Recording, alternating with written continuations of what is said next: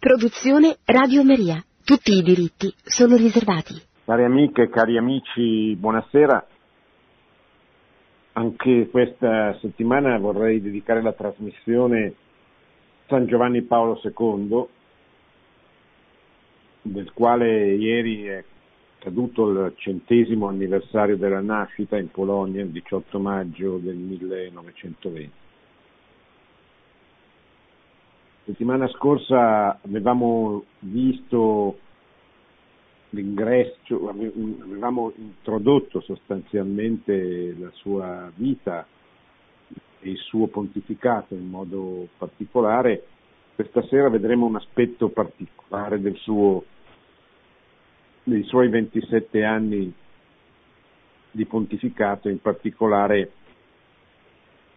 vedremo il suo atteggiamento di fronte a un tema, la dottrina sociale della Chiesa, che attraversava un momento di silenzio, di, di assenza, per tutta una serie di motivi che poi cercherò di accennare, quando venne eletto nel 1978 sul Soglio di Pietra e che lui invece contribuì a rilanciare la dottrina sociale della Chiesa,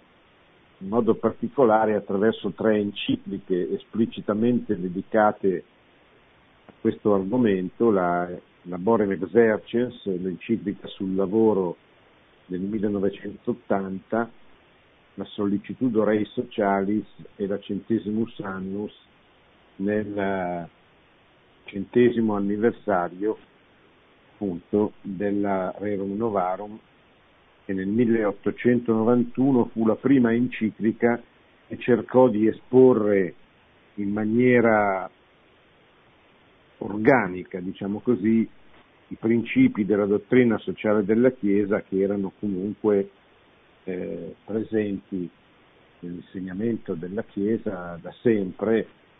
anche perché scritti eh, nella natura, cioè presenti nella, nella rivelazione scritta nella, nella Sacra Scrittura, ma presenti anche nella natura umana, attraverso cui perché l'uomo attraverso la ragione può cogliere, può comprendere, almeno in parte. Intanto una piccola premessa, cioè, nasce nel 1920 e nel 1920, eh, come dirà lui stesso, avviene una cosa assolutamente particolare, anche se poco conosciuta in Occidente, nella sua Polonia. Lui lo ricorderà quando Castel Gandolfo, nella cappella di Castel Gandolfo, dove i papi erano soliti trascorrere il periodo estivo, è disegnata e affrescata una, un, c'è un affresco che ricorda il cosiddetto miracolo della vistola, che è quanto avvenne a Varsavia, lungo la vistola, cominciò da lì, che è il fiume che è il fiume più lungo di tutta la Polonia che attraversa Varsavia e sfocia ad Danzica nel Mar Baltico. Nell'agosto del 1920, lo stesso anno in cui nacque Cara Wojtyła, avvenne la cosiddetta battaglia di Varsavia nel mese di agosto fra l'esercito polacco e l'Armata Rossa che sulla scia della rivoluzione d'ottobre del 1917, di pochi di tre anni prima, cercava attraverso l'invasione della Polonia di penetrare, di fare penetrare l'ideologia comunista che era andata al potere con la rivoluzione d'ottobre attraverso la vittoria del partito bolscevico di Lenin e di Stalin, cercava di, di portare, di esportare la rivoluzione in Occidente. Era in corso la, la guerra civile in Russia fra l'Armata Rossa e eh, cosiddetta armata bianca, cioè le, le forze che si opponevano alla, la dittatura bolscevica, ma eh, questa guerra civile che si concluderà nel 1922 sostanzialmente era già messa male per, per, per, per i cosiddetti bianchi, cioè per coloro che si opponevano al comunismo. Invece eh, Lenin contava veramente di poter esportare la rivoluzione, ma c'era di mezzo la Polonia. La Polonia si era ricostituita in, in, in, stato, nazionale da pochi, da pochi anni, dal, dal, dal, trattato di Versailles successivo alla fine della prima guerra mondiale, eh, che appunto si, si, si svolse l'anno precedente, nel 1919 e aveva come capo di Stato e, e comandante dell'esercito un maresciallo molto famoso in Polonia, molto apprezzato, il maresciallo Józef Piłsudski, che eh, aveva combattuto durante la prima guerra mondiale costituendo una legione di polacchi nell'ambito dell'esercito dell'impero austriaco, austro-ungarico. Piłsudski era un patriota, un, un amante della Polonia, uno che voleva fare più di ogni altra cosa gli interessi della sua patria. Aveva avuto in, nella gioventù delle simpatie socialiste, ma ciò che sostanzialmente lo, lo, animava era il desiderio di ricostituire questo Stato nazionale. Voi sapete che la Polonia era scomparsa dai la sua esistenza giuridica era, era stata eh, cancellata sostanzialmente dalla carta geografica come, come, come Stato, come realtà politica ed era stata divisa fra l'impero russo, l'impero tedesco, l'impero austriaco. Eh, già nel 1700 la nazione polacca era stata sostanzialmente cancellata e verrà ancora cancellata vent'anni dopo, quando ci sarà il patto, patto fra la Germania nazista e la sovietica comunista, il cosiddetto patto Hitler-Stalin, Molotov-Ribbentrop, che erano i due ministri degli esteri della Germania e del, della, della sovietica della Germania e sostanzialmente nel 1939 nell'ambito di questo patto si, si mangeranno la, la, Polonia che cesserà per l'ennesima volta di esistere come, come Stato. Ebbene, il maresciallo Pilsudski era molto famoso, molto amato dai polacchi al punto che diventerà nel 1900, negli anni 30, diventerà una sorta di, di dittatore, di, di, di, guida esclusiva del, del, del paese. E eh, lui aveva capito che eh, il problema della Polonia in quel momento era rappresentato dalla, dalla Russia comunista che voleva espandersi a Occidente. Allora penetrò con il suo esercito prima in Lituania, Ucraina, Bielorussia, ma poi subì eh, nella primavera, la tarda primavera del 1920, la controffensiva dell'esercito sovietico, dell'esercito allora non c'era ancora l'Unione Sovietica, dell'esercito russo, eh, che eh, arrivò fino alle porte di Varsavia. A quel punto se eh, avesse sfondato l'esercito bolscevico avrebbe conquistato non solo la Polonia ma anche la Romania, la Cecoslovacchia, sarebbe entrato in Germania perché confinava con Russia e eh, il grande sogno di esportare la rivoluzione in tutta l'Europa per arrivare addirittura a Roma si, si, si sarebbe potuto realizzare. Ma nonostante l'inferiorità numerica, nonostante le difficoltà, nonostante sì, la depressione che era penetrata dentro questo esercito, che era l'esercito polacco che si stava ritirando, avvenne il cosiddetto miracolo della vista. Tutto il popolo polacco si riversò nelle chiese della Polonia per pregare la Madonna Nera perché concedesse la vittoria al proprio esercito, perché impedisse, salvaguardasse la libertà non solo della Polonia, ma addirittura di tutto l'Occidente, era allora nunzio apostolico a Varsavia il futuro Pio XI, cardinale Achille Ratti, che padre, poi diventerà il Papa, il quale chiederà, eh, pregherà perché eh, questa vittoria non arridesse all'esercito bolscevico. E così avvenne, avvenne grazie all'abilità militare del maresciallo Pilsudski, ma fu un miracolo, un miracolo cui, al quale non credeva nessuno prima che, che avvenisse, che si realizzò proprio tra il 14 e il 16 di agosto, proprio a cavallo della festa dell'Assunzione di Maria, e da tutti venne riconosciuto come proprio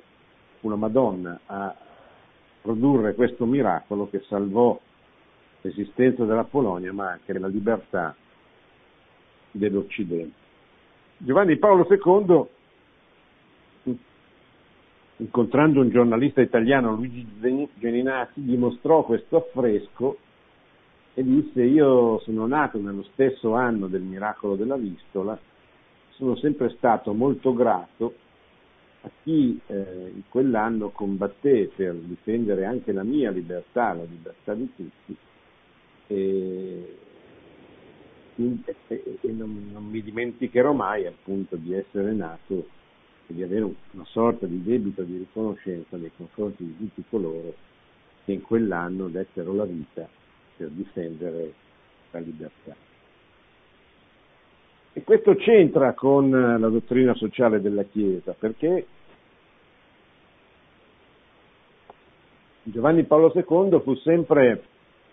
fermamente convinto che la Chiesa, la religione cristiana è la religione dell'incarnazione e non può esimersi dal cercare di costruire sulla terra un mondo all'interno del quale sia, ci sia, rispetta, sia rispettata la, la giustizia, siano rispettati quei principi fondamentali del vivere, del vivere insieme della comunità, senza i quali la vita diventa un inferno, con i quali invece la vita diventa il luogo dove è più facile realizzare lo scopo di ogni persona, la salvezza, la santificazione.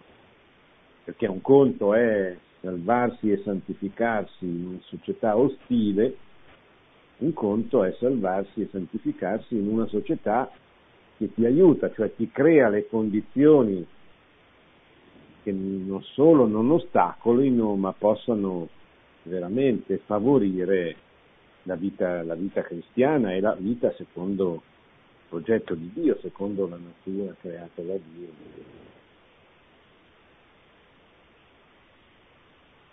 Quando Giovanni Paolo diventa Papa nel 1978 il mondo era molto diverso da quello attuale. Questo lo dico per chi non ha conosciuto questo Papa e quindi il suo lungo pontificato. E chi oggi ha meno di, di 35-40 anni magari lo ha conosciuto, lo ha conosciuto età giovanissima, non credo che sia in grado di, di, poter valutare, apprezzare, comprendere fino in fondo, se non attraverso lo studio, la portata, il valore, la grandezza, il significato di quel pontificato. Nel 1978 la Chiesa viveva un momento di grande crisi eh, dovuta intanto a quello che era successo nei giorni immediatamente precedenti la sua elezione che avvenne nel mille, nell'ottobre del 1979. Prima di lui fu Papa per soli 33 giorni, patriarca di Venezia, Albino Luciani, che prese il nome di Giovanni Paolo I. E eh, il suo pontificato brevissimo eh, creò una situazione di, di, di tensione, di, di, dubbi, vengono dette scritte di tutto e di più sul suo pontificato, che era stato avvelenato, che era stato ucciso, eccetera. E tutte cose che non, nessuno ha mai potuto eh, evidentemente provare, ma, ma, comunque c'era il fatto che insomma, 33 giorni di pontificato comunque erano una, una grande prova per la Chiesa che aveva attraversato un periodo di grande difficoltà durante il pontificato di, di Paolo VI mh, e che eh, ebbe come Papa eh, un uomo che al governo per soli 33 giorni. E prima di Giovanni Paolo II, prima della sua elezione, la Chiesa, soprattutto la Chiesa italiana, aveva, stava attraversando il terribile momento della, del terrorismo, della diffusione del terrorismo di matrice comunista. I Caterossi avevano rapito e ucciso il presidente della democrazia cristiana Aldo Moro. Eh, in Italia, come in tutto l'Occidente, ma soprattutto in Italia, il terrorismo aveva sfidato con l'uso della forza, con l'uso della violenza, le istituzioni, per da una parte affermare la continuità e la possibilità della rivoluzione armata proseguendo quello che era stato interrotto nel 1945 da parte della componente comunista della resistenza che aveva combattuto la guerra civile dal 1943 al 1945 nel nord Italia contro il regime fascista di Mussolini e la Germania nazionalsocialista. Dall'altra era in corso quella rivoluzione culturale esplosa nel 1968, eh, che era una rivoluzione appunto antropologica che mirava a cambiare l'uomo dal di dentro, cambiandone i connotati, cambiandone la cultura, cambiandone le relazioni e soprattutto rifiutando l'esistenza di una legge naturale, di una legge morale naturale, soprattutto nel campo sessuale e nel campo delle relazioni interne alla, alla famiglia, che eh, avrà non da lunghissima, che arriverà fino ai nostri giorni, fino all'ideologia del gender,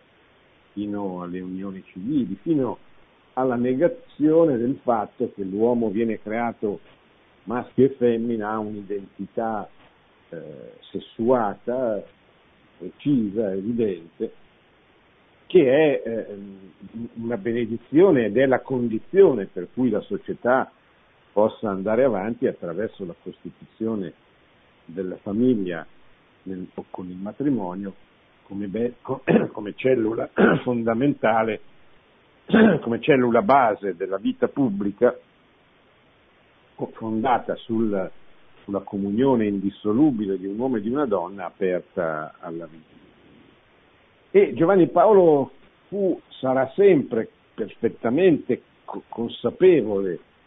di come eh, questa rivoluzione antropologica era in corso accanto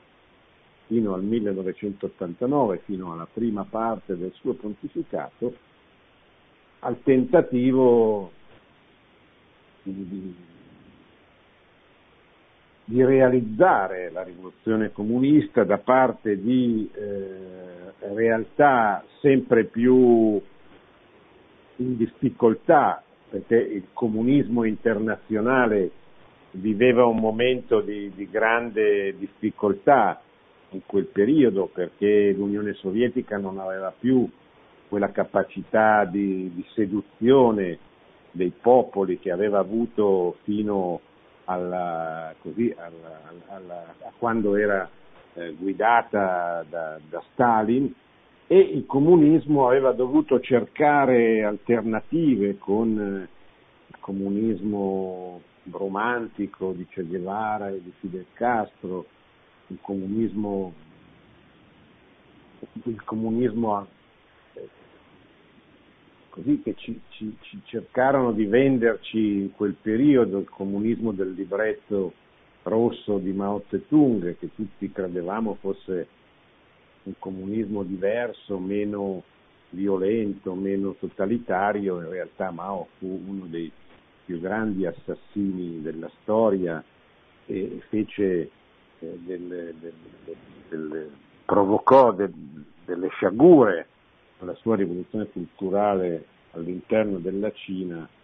che forse non sono mai state eh, uguagliate. E contemporaneamente, questo era il grande dubbio di quegli anni, come la società tenterà in Occidente la, la, la svolta radicale comunista oppure, oppure progredirà, come poi in realtà è veramente accaduto, questa rivoluzione antropologica, questa corruzione dei costumi, questa corruzione dell'uomo dall'interno con la diffusione della droga, con la, la perversione delle relazioni, il divorzio, l'aborto, le unioni civili, eccetera. Bene,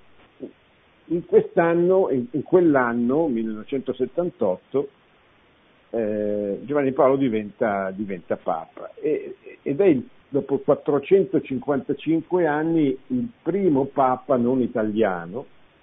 e addirittura è un Papa che viene dall'est, cioè che viene da quei paesi comunisti in un'epoca allora, per questo insisto che il mondo era molto diverso, in cui il problema del comunismo era un problema molto sentito, anche se eh,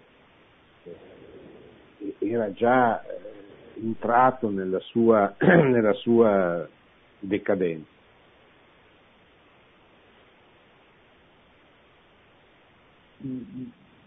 Da un po' di anni non si parlava più in maniera così esplicita di dottrina sociale della Chiesa, perché l'ultima enciclica esplicitamente dedicata al tema sociale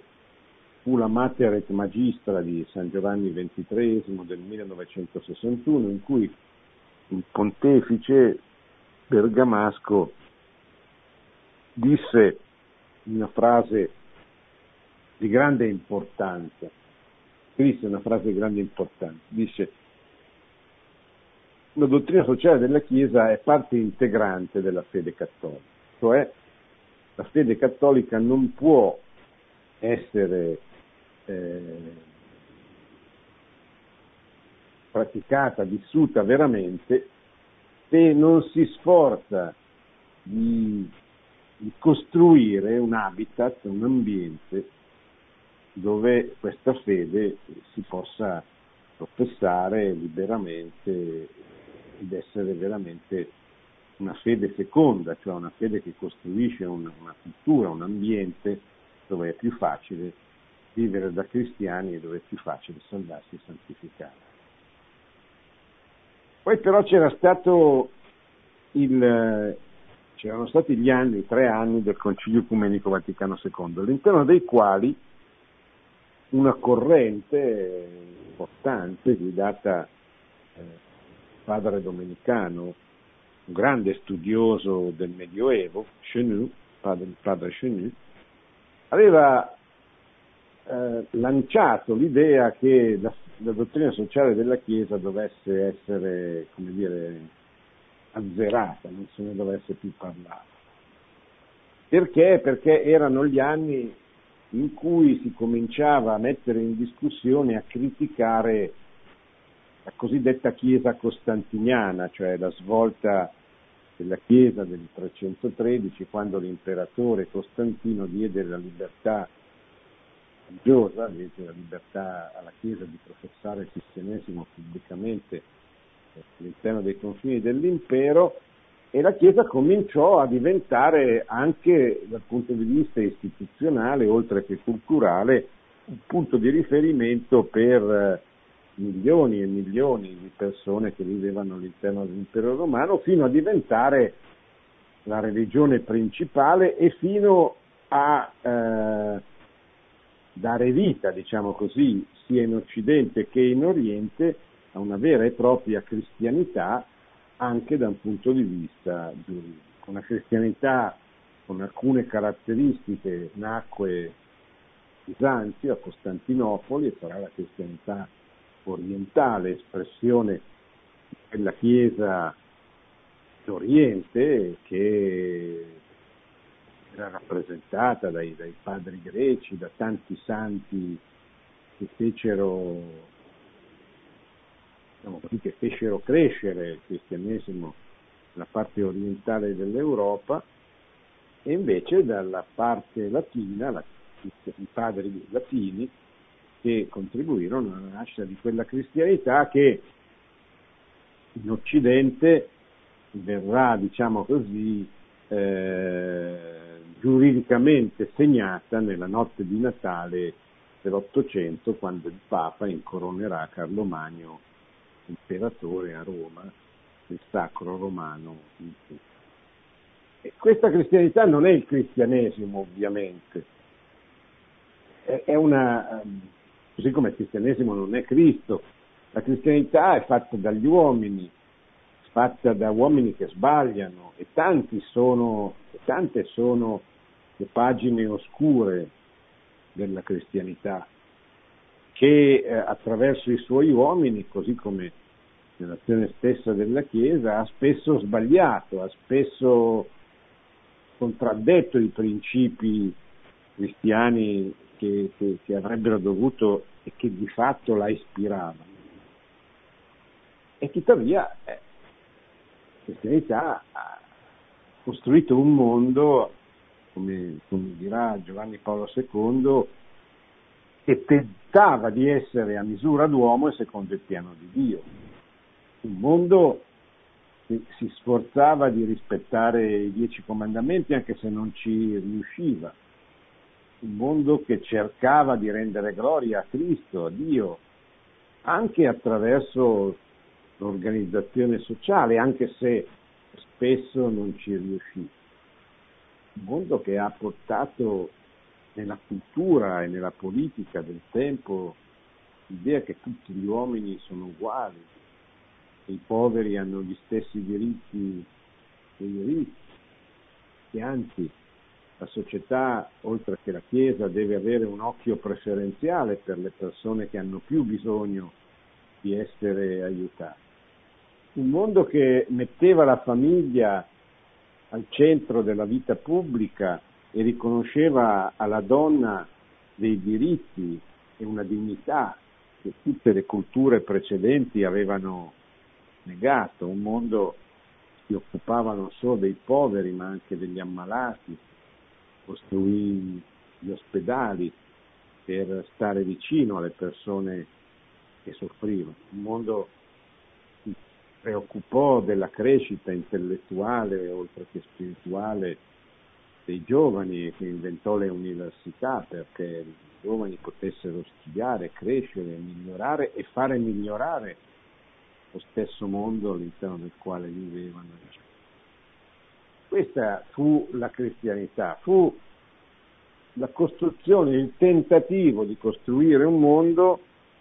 che mettesse il Vangelo al centro dei propri criteri, facesse sì che il Vangelo fosse un punto di riferimento per la vita pubblica, non soltanto per la vita di alcune persone. Questo sforzo venne contestato da alcuni che all'interno del concilio si batterono perché non si parlasse né durante il concilio né dopo della dottrina sociale della Chiesa. E questo, come dire, ferì lì la, la, la Chiesa, la, la sua azione, la condizionò gravemente. Io faccio parte di un'associazione che ha, che ha come scopo la diffusione della dottrina sociale della Chiesa. Ricordo come in quegli anni parlare di dottrina sociale della Chiesa significava eh, così pronunciare una parola a molti sgradita, eh, per molti insignificante, perché era quasi scomparso dal, dal lessico. Non era scomparso il senso, perché il Magistero di Paolo VI sarà sempre attentissimo allo sforzo di costruire un mondo migliore, ma, ma il termine proprio venne, venne, abbandonato, forse anche per non suscitare polemiche, eccetera. Giovanni Paolo II invece rilanciò anche il termine stesso, non soltanto nella prima enciclica dedicata al lavoro, alla questione sociale, eh, lo stesso tema cui dedicò l'enciclica Leone XIII cento anni prima, l'aveva innovato, ma eh, in tante altre occasioni, per esempio il giorno del suo attentato eh, il, il, Papa avrebbe dovuto commemorare l'Averum Novarum, eravamo nel maggio del 1891, nel, del 1881, erano i 90 anni dall'Averum Novarum, ma non lo potrà fare ovviamente perché forse lo leggerà il segretario di Stato, il cardinale Casaroli, ed era un discorso in cui il Papa rilanciava l'importanza, la bellezza, il grande significato della dottrina sociale della Chiesa.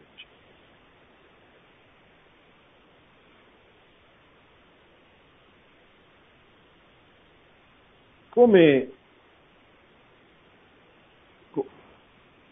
come la, la definì? C'è una de, delle due encicliche, delle tre encicliche, la sollecitudo Rei Sociali,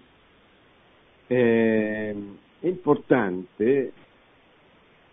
perché eh, è la seconda, dopo la Labornis Exercens e prima della del centesimus annus, la sollecitudine ai sociali, che è un'enciclica che ha come scopo quello di riflettere sullo sviluppo umano, lo sviluppo, ha però il grande pregio di definire la dottrina sociale.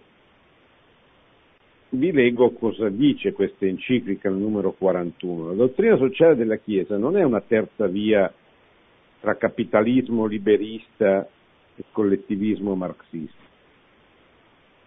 e neppure una possibile alternativa per altre soluzioni meno radicalmente contrapposte. Essa costituisce una categoria a sé. Molto spesso noi siamo tentati di come dire, politicizzare la dottrina sociale della Chiesa, di ridurla a un programma che i partiti di ispirazione cristiana dovevano avere per presentarsi alle elezioni in contrapposizione alle forze politiche liberali che appunto avevano il liberalismo come punto di riferimento dottrinale o a quelle della sinistra o delle sinistre marxiste, in particolare il Partito Comunista, che avevano come filosofia di riferimento il materialismo dialettico, il materialismo storico. Allora molti hanno sempre pensato che la dottrina sociale fosse una terza via fra queste due, ma non è così. Il Papa lo dice bene, non è neppure un'ideologia. Cos'è un'ideologia? Un'ideologia è qualcosa che nasce dall'uomo per risolvere un problema. La dottrina sociale della Chiesa non nasce, non è un'invenzione degli uomini una riflessione sul progetto di Dio sull'uomo e sulla società, una riflessione sulla natura, contem- è, la- è, l'elaborazione di qualche cosa che si contempla, che non si inventa, ma che si, si cerca nella, nella realtà. non è neppure un'ideologia, ma l'accurata formulazione, dice il Papa, diceva il Papa, dei risultati di un'attenta riflessione sulle complesse realtà dell'esistenza dell'uomo, nella società e nel contesto internazionale, alla luce della fede e della tradizione ecclesiale. È una riflessione, cioè i principi che nascono dalla riflessione su qualche cosa. Il suo scopo principale è di interpretare tali realtà, esaminandone la conformità o difformità con le, con le linee dell'insegnamento del Vangelo sull'uomo e sulla sua vocazione terrena e insieme trascendente, per orientare quindi il comportamento cristiano. Essa, cioè la dottrina sociale della Chiesa, appartiene perciò non al campo dell'ideologia, ma della teologia e specialmente della teologia morale. Ecco, io credo che per stasera ci fermiamo qui, ha fatto una breve introduzione per cercare di, di, di spiegare la dottrina sociale della Chiesa secondo il Magistero della Chiesa, adesso se avete delle domande io sono qui a rispondere.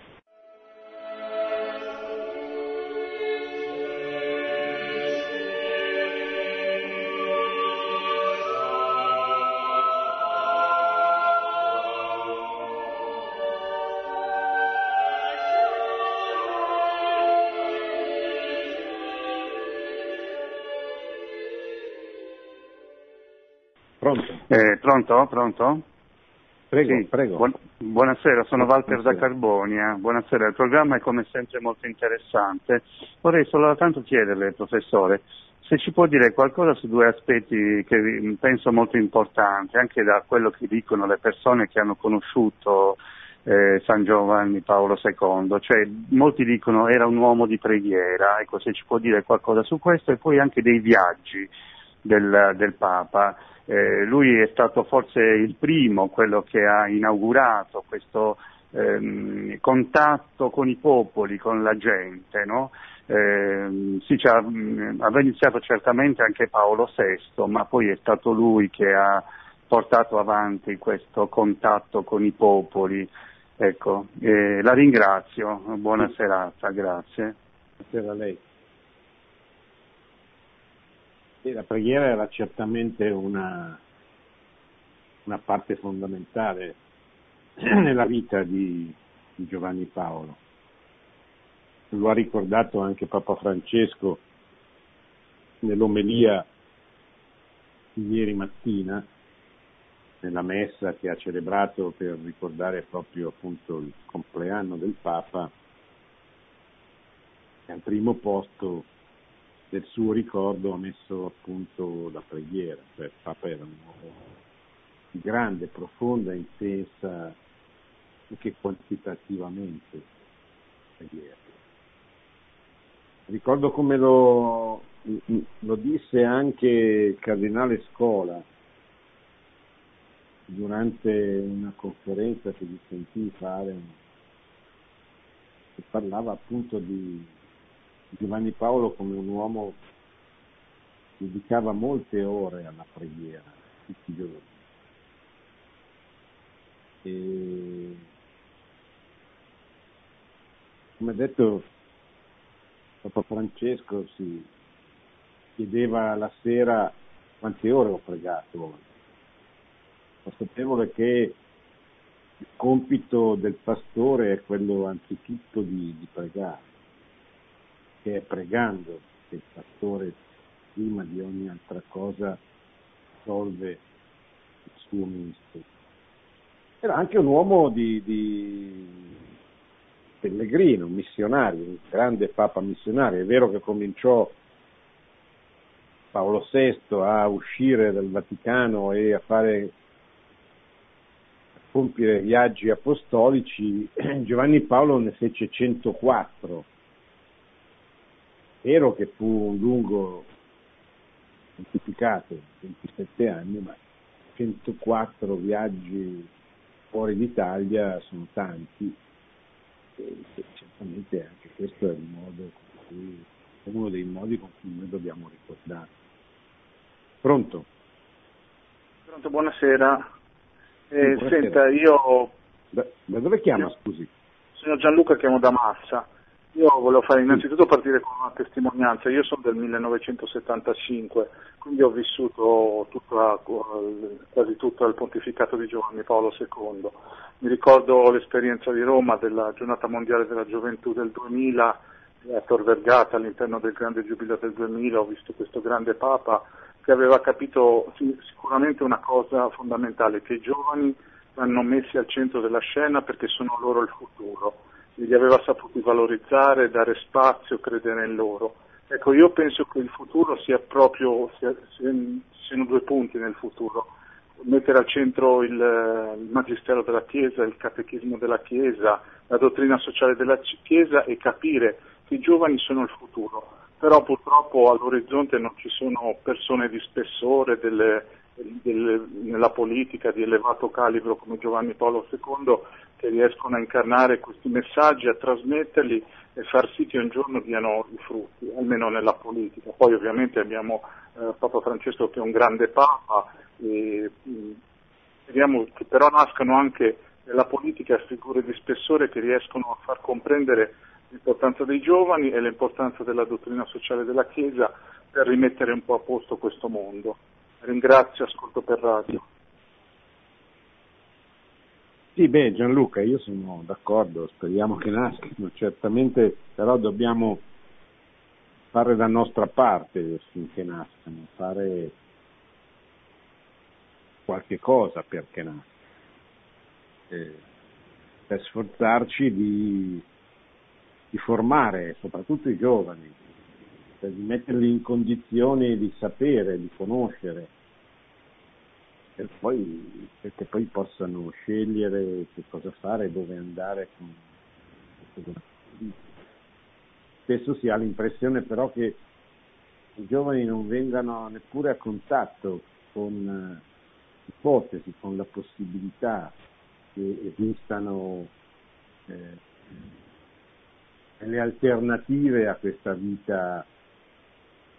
così, così mediocre, così meschina che caratterizza la vita di molti giovani oggi. Pronto? Sì, buonasera. buonasera. buonasera. Eh, mi, chiamo Tiziano, eh, mi, chiamo Tiziano, e chiamo dalla Valle Camonica, nella zona di sì. Brescia. Allora, eh, è doveroso per me dire qualche parola su Giovanni Paolo II perché eh, Dio mi ha dato la possibilità di eh, riscattarmi da una vita che non era poi così eccellente, costruendo una famiglia e questa famiglia si è costruita in Polonia. Cioè io ho accettato dal Signore il trasferimento in Polonia, non sto adesso a fare tutta la storia perché è molto lunga, e quindi eh, mi sono sposato con una donna polacca, abbiamo avuto cinque figli, di cui il, una bambina in cielo perché non è mai nata, quindi sono quattro eh, che, che sono con noi. E ricordo un frangente, per esempio, perché i segni sono tanti, sono tantissimi nella nostra vita, nella nostra esperienza di fede. A parte che i, i nostri bambini sono nati tutti in concomitanza di date molto particolari, tra l'altro, per cui non lo so, un bambino è nato il 26 di maggio, che è il giorno di Maria di Caravaggio, un altro figlio è nato il 16 di giugno, che è il giorno in cui è stato santificato Padre Pio, eh, un altro è nato il 25 dicembre e proprio questo che è nato il 25 dicembre io ebbi un sogno una notte e sognai il Papa Giovanni Paolo II ed eravamo seduti eh, io, eh, mio figlio e il Papa vestito di bianco, tutto bello luminoso, eh, nella, nella, chiesa di Cestocova, a, a Cestocova appunto, presso la Madonna di Cestocova. Io quella notte fissai proprio il, il, punto esatto dove eravamo seduti, allorché successivamente andai in questa chiesa e, e proprio constatai che eh, quello che avevo sognato corrispondeva perfettamente al vero. Questo era, ecco, poi eh, dopo nove anni che siamo stati in Polonia, siamo venuti in Italia, le circostanze della vita ci hanno portato in Italia. Beh, noi abitiamo esattamente di fronte all'Adamello, dove il Papa ha soggiornato con Sandro Pertini eh, due volte nella sua vita perché amava tantissimo la montagna, abbiamo conosciuto la famiglia Zani che è la famiglia che gestiva il rifugio a 3.000 metri dove il Papa è rimasto su eh, due volte, eccetera, per cui abitano qui a due chilometri da noi. Cioè, ci sono tantissimi. Il giorno che abbiamo trovato questa casa dove noi viviamo era il 2 di aprile, per cui si ricordava esattamente e non abbiamo fatto niente per trovare questa casa, perché eh, una persona ci ha detto ma voi cercate la casa, guardate che c'è questa persona qui, eccetera, andate là e tutto, tutto fu fatto proprio come se fosse un automatismo. Ecco, quindi noi ricordiamo sempre Giovanni Paolo II nelle nostre preghiere, nella camera da letto dove diciamo, io e mia moglie abbiamo eh, Maria di Cestocova, perché ovviamente eh, la nostra famiglia è, è, più polacca che italiana. Eh, ieri, l'altro giorno, ho sentito il, il cardinale Giviz eh, parlare alla televisione, lui ha detto solo due parole. Lui ha detto guardate che eh, Giovanni Paolo II è un santo, ha sempre aiutato tanta gente, pregatelo perché può aiutare anche voi. Con questo termino la mia, la mia esperienza di vita. Eh, ascolto la sua risposta per, per Bene, ma non c'è nulla da, da aggiungere, direi che è una bella testimonianza, speriamo, pregatelo, pregatelo perché ci aiuti soprattutto in questo momento drammatico della storia, sia per il coronavirus, sia per eh, l'avanzare del, del male. Proprio oggi ho risentito un suo Angeli del 1994 dopo essere stato per un mese in ospedale a Gemelli, a Roma, e uscì eh, e fece questo Angeli molto drammatico nel quale spiegò come la sua sofferenza era necessaria perché i potenti della terra capissero che non dovevano toccare la famiglia, che non dovevano opporsi alla famiglia. Erano gli anni della, della conferenza internazionale dell'ONU al Cairo, mentre l'anno successivo sarà a Pechino sulla donna, in cui veniva lanciata l'ideologia gender che poi si diffonderà e penetrerà nelle scuole, nella cultura, in media, eccetera. E Giovanni Paolo II fu il primo a capire la portata drammatica, questa sfida all'uomo e all'umano che i potenti, proprio i potenti della terra stavano preparando. Scrisse una lettera alla segretaria dell'ONU per denunciare questa introduzione, cioè nel 94 per denunciare l'aborto considerato come un diritto alla salute della donna e, e l'anno dopo scriverà un'altra lettera per denunciare l'introduzione della parola gender al posto della parola sesso nei documenti ufficiali proprio per mettere in dubbio che l'uomo nascesse maschio e femmina e per mettere in dubbio la natura sessuata dell'uomo, quello che importa, dice questa ideologia, è ciò che l'uomo vuole scegliere di essere indipendentemente dalle caratteristiche naturali del suo corpo. Giovanni Paolo intuì perfettamente questa, questa sfida e in questo drammatico Angelus ricordò era necessario che il Papa soffrisse, non basta parlare, basta intervenire, bisognava soffrire proprio per, per difendere questo attacco, questa aggressione, sono parole molto forti da tema Sì, pronto? pronto? Ah, buonasera sì, bu- professore, buonasera. Sono Angela buonasera. dalla Valle del Samoggia, buonasera a lei. Ascolti, io... Sono Angela dalla Valle del Samoggia, provincia di Bologna. Una bellissima valle verdeggiante. Sì, sì, sì, perfetto. Sì, ascolti, ehm, ehm, mi è piaciuto il suo racconto, io eh, sono, mm, è il mio papa preferito, non voglio dire una cosa brutta, mi piace, io sono rimasta sempre affascinata da questo Papa. E mm, io ricordo una cosa molto bella, piccola piccola, molto bella di Wojtyła,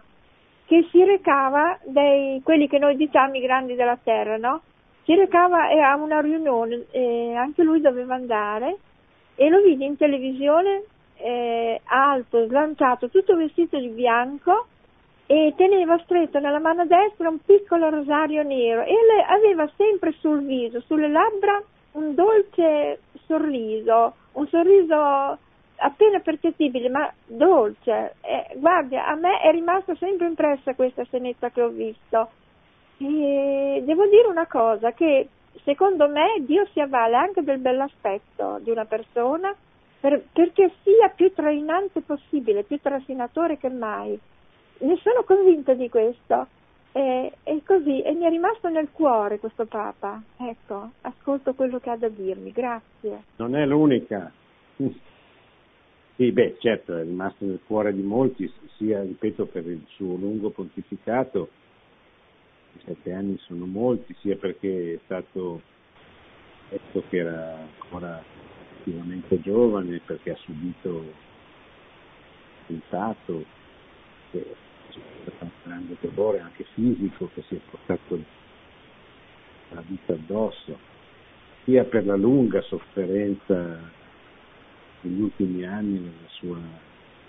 sua vita, questo porto straordinario che si vedeva, proprio si, si, si leggeva sul suo volto per portare a termine il compito che Dio gli aveva affidato, eccetera. Poi per eh, straordinaria ricchezza del suo insegnamento che tocca tutto linea la vita sociale, devozione mariana, l'Eucaristia, libertà religiosa, riconciliazione tra le varie religioni per, per affermare vista bene una grande catechesi al Napoli vivo, Assisi, per affermare signoria di Cristo su tutto il creato affinché tutte le, religioni del mondo potessero riconoscere Cristo, il figlio di Dio. Questo era il senso di questo raduno straordinario perché tutte le nazioni potessero pregare per la pace in un momento in cui nel 1986 era veramente minacciata c'era un grande rischio di conflitto nucleare, eccetera. Ma poi tantissimi altri temi, l'Europa due polmoni, Cirillo e Metodio, e, e, e, appunto la dottrina sociale della Chiesa di un grande Papa che, che, rimane soprattutto attraverso il suo magistero, ecco la cosa più grande che possiamo fare per onorarlo è, è leggere, coltivare, imparare, leggendo le sue 14 encicliche, le tantissime esortazioni apostoliche, i discorsi durante i viaggi, eccetera. Questo è il contributo che noi possiamo dare finché sia fatto conoscere non tanto, non soltanto attraverso i gesti importanti che hanno accompagnato la sua vita, soprattutto e facendo conoscere i suoi insegnamenti. Bene, siamo arrivati alla fine, grazie. Eh, non ci vedremo martedì prossimo perché c'è la maratona, quindi ci rivedremo fra 15 giorni. Grazie, buonanotte e buona settimana a tutti. Produzione Radio Maria. Tutti i diritti sono riservati.